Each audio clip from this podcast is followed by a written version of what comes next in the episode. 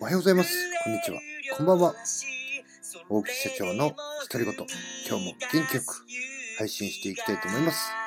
さあ、この配信ではサラリーマン歴約10年、起業して8年の私、大木がその経験を活かして聞いていただいている皆様に少しでも有益な情報をお届けするための配信となっております。よろしくお願いいたします。さあ、久しぶりに帰ってきました。20代の自分を超えていくルール77。このままでは終われない人生はこれからがもっと楽しい。30代で逆転する人、失速する人というね、本を読んでその考察を 私の経験を交えてしていきたいと思います。久しぶりですね、この回ですね。え30代で逆転する人はお金こそ熱意の証だと知っている。30代で失速する人はお金と熱意は別物だと綺麗事をのたまう。これね、結果が出てるか出てないかっていうことですね。予算がありませんが熱意では負けませんというのは失速する人の上等句だ。お金と熱意は別物だと考えているようだが、とんでもない。お金は熱意であり、相手に対する敬意そのものなのだ。お金ほど熱意を忠実に表現するものは、今のところ存在しないと言っていい。熱意を連呼する人ほど実際に熱意なんてない。そうした幼稚な作戦は義務教育で卒業すべきなのだ。真の熱意というのは大声を張り上げることでもなければ、これ見よがしに汗をかくことでもない。黙ってお金を支払うことが真の熱意だと逆転する人は確信している。なぜならお金にはその人の執念と汗の結晶が詰まっているのだから。お金が集められるほどの熱意が本当の熱意。まあそうですね、これ、結果、あ結果はやっぱしね、ね何でこう、まあ、熱意というか何で結果を証明するって言ったらお金なんですよね。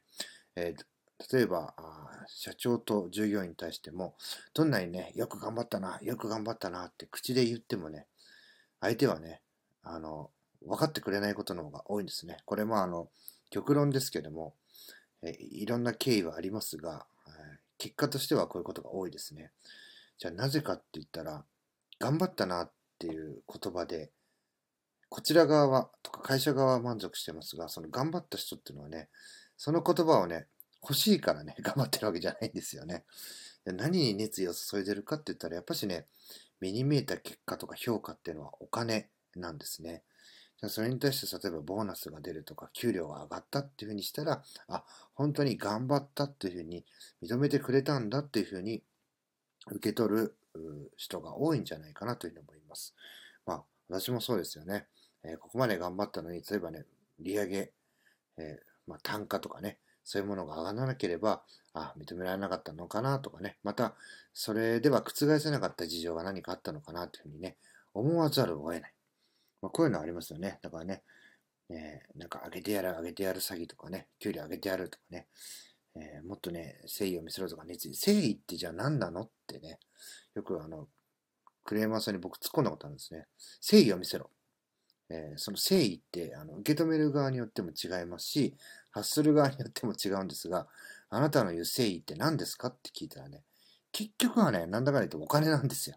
お金持ってこいってことなんですね。あ、お金ですかっていうね。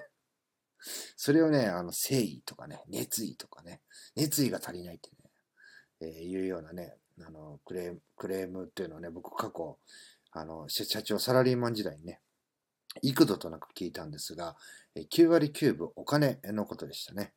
まあ、こういうようにしてですね、お金こそ熱意の証だっていうのは間違いではないですね。また、えー、お金と熱意は別物だっていうのはね、これも実際にはやっぱし綺麗事になってしまうのかなっていうのが私の経験でございます。今日はですね、30代で逆転する人は、お金こそ熱意の証だと知っている。30代で失速する人は、お金と熱意は別物だと、綺麗事をの玉。今日はこんな話をして終わりにしたいと思います。最後まで聞いていただき、ありがとうございます。また次の配信でお会いしましょう。さよなら。